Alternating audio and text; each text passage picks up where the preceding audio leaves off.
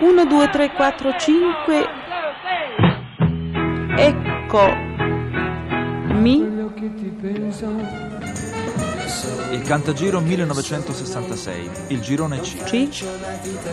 Nel 1966 arrivò un complessetto così di provincia con Io ho in mente te. Si Ma chiamava mica l'equipe 84. Sì, era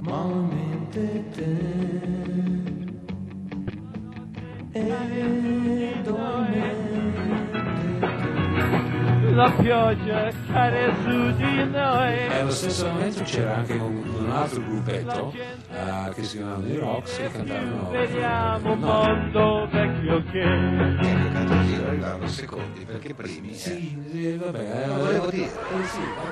Qui.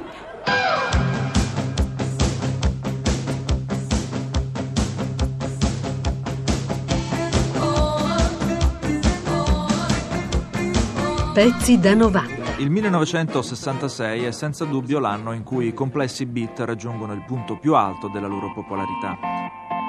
Non è un caso dunque che proprio il Festival di Sanremo di quell'anno li vede per la prima volta presenti e la loro presenza viene confermata anche al Cantagiro con la istituzione di un girone tutto per loro. Tra i gruppi di punta c'erano i New Dada che presentavano Non dirne niente.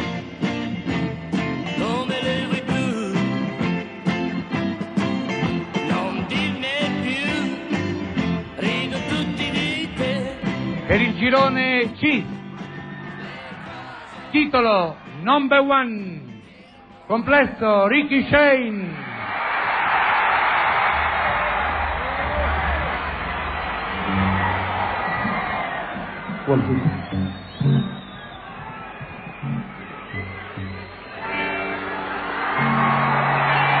Number one.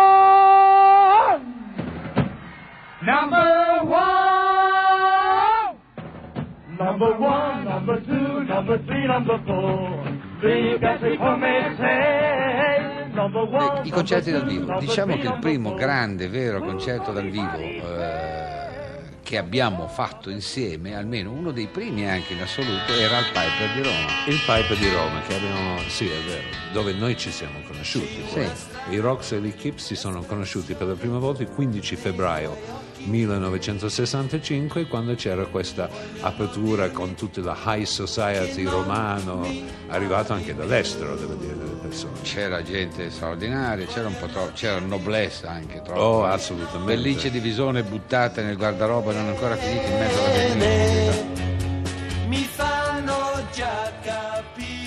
Infatti, Ah, è hanno fatto- vero, è vero. vero. Hanno fatto causa al Piper per danni, danni proprio, hanno chiesto danni per... Vabbè, io mi ricordo poi eh, quando eh, Giulietta Massina è venuta da me insieme a Federico Fellini a chiedere l'autografo. Io ero in Italia da, da poco più di un anno, non sapevo neanche. Dico sì, eh, eh, tu Giulietta, tanti baci, Shell.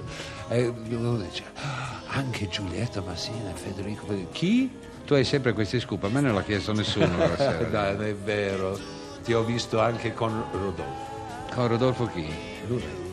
Ah, con Rudolf Nure veniva spesso ai nostri concerti, hai ragione. Senti, poi tutte le sere lì al Piper succedeva una specie di festa, suonavamo tutti insieme, Sì, partivamo con dei blues. Dei blues, eh? sì. sì. Il Cantagiro 1966 fu anche un ottimo trampolino di lancio per molti complessi. Tra gli esordienti c'erano i corvi che sfoggiavano un look molto aggressivo, con grandi mantelli neri indossati sopra le camicie bianche e che si presentavano sul palco con un corvo vero di nome Alfredo, appollaiato sulle spalle del bassista. Raccontavano la storia di un ragazzo di strada. Sono un ragazzo di strada e tu ti prendi gioco di me. Tu sei di un altro mondo, hai tutto quello che vuoi. Conosco quel che vale una ragazza come te. Io sono un poco di buono, lasciami in pace perché Come se niente fosse accaduto, imperterrite e sorridente passa a denunciare l'Equipe 84.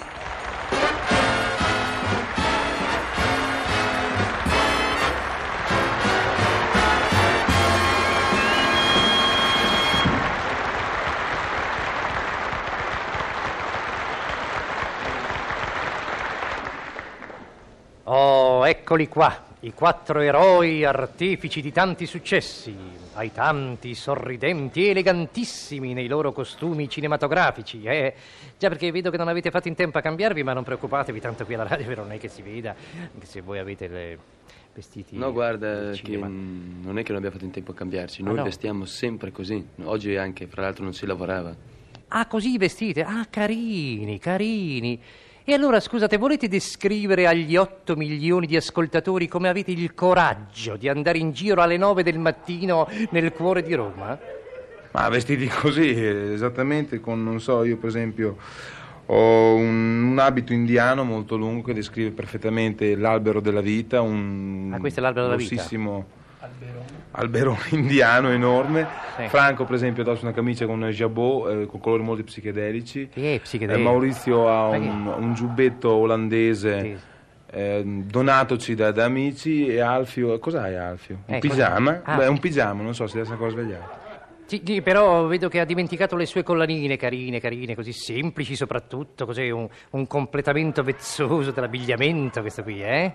No, le mie collanine sono per, per fare i baratti. I baratti? Cioè, io do collanine e spero di ricevere materie prime. Ah, i Non so, baratti. carne, Sì, oro, sì. argento, specchietti. Eh, eh, no, no, no, no, non ridete, ragazzi, serietà. Eh, dico, volete andare a lavorare? Eh, eh, gli strumenti aspettano, il pubblico anche. Come potete giudicare? Un altro gruppo praticamente esordiente erano i Nomadi,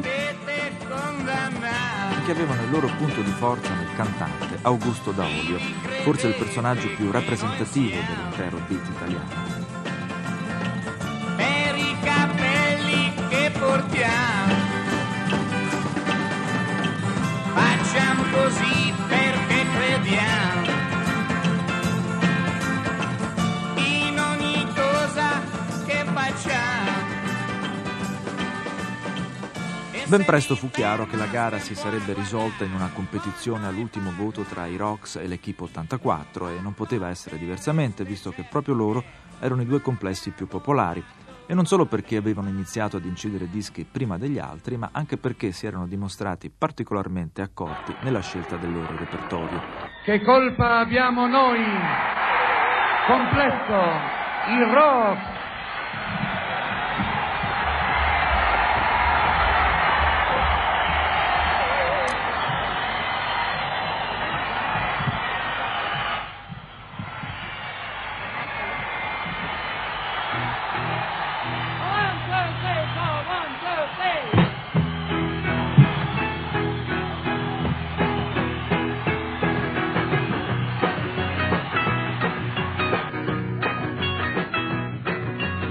Tuttavia l'Equipe 84 alla fine a spuntarla per una manciata di voti, 10 esattamente, e classificarsi al primo posto del girone C del Cantagiro Grazie, il voto, 1966. signori giurati, via. 46. Regolare 46, grazie, giù. La loro canzone, anche questa una cover dall'originale americano You Were On My Mind, lanciata negli Stati Uniti dal duo Sylvia and Yan, dosava con perfetto equilibrio le caratteristiche del gruppo. Un efficacissimo impasto vocale ed una cura molto attenta riservata sia all'arrangiamento che al sound generale del disco, prerogativa in massima parte detenuta dal leader del gruppo, Maurizio Vandelli, che nella serata finale del 9 luglio intonò le prime note di Io ho in mente te.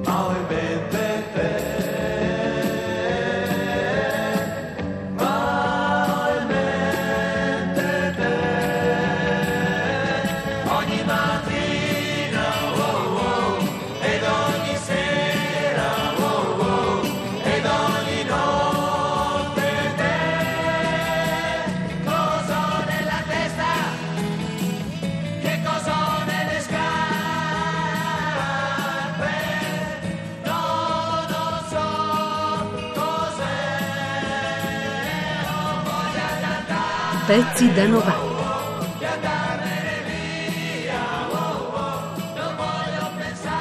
Pezzi da 90.rai.it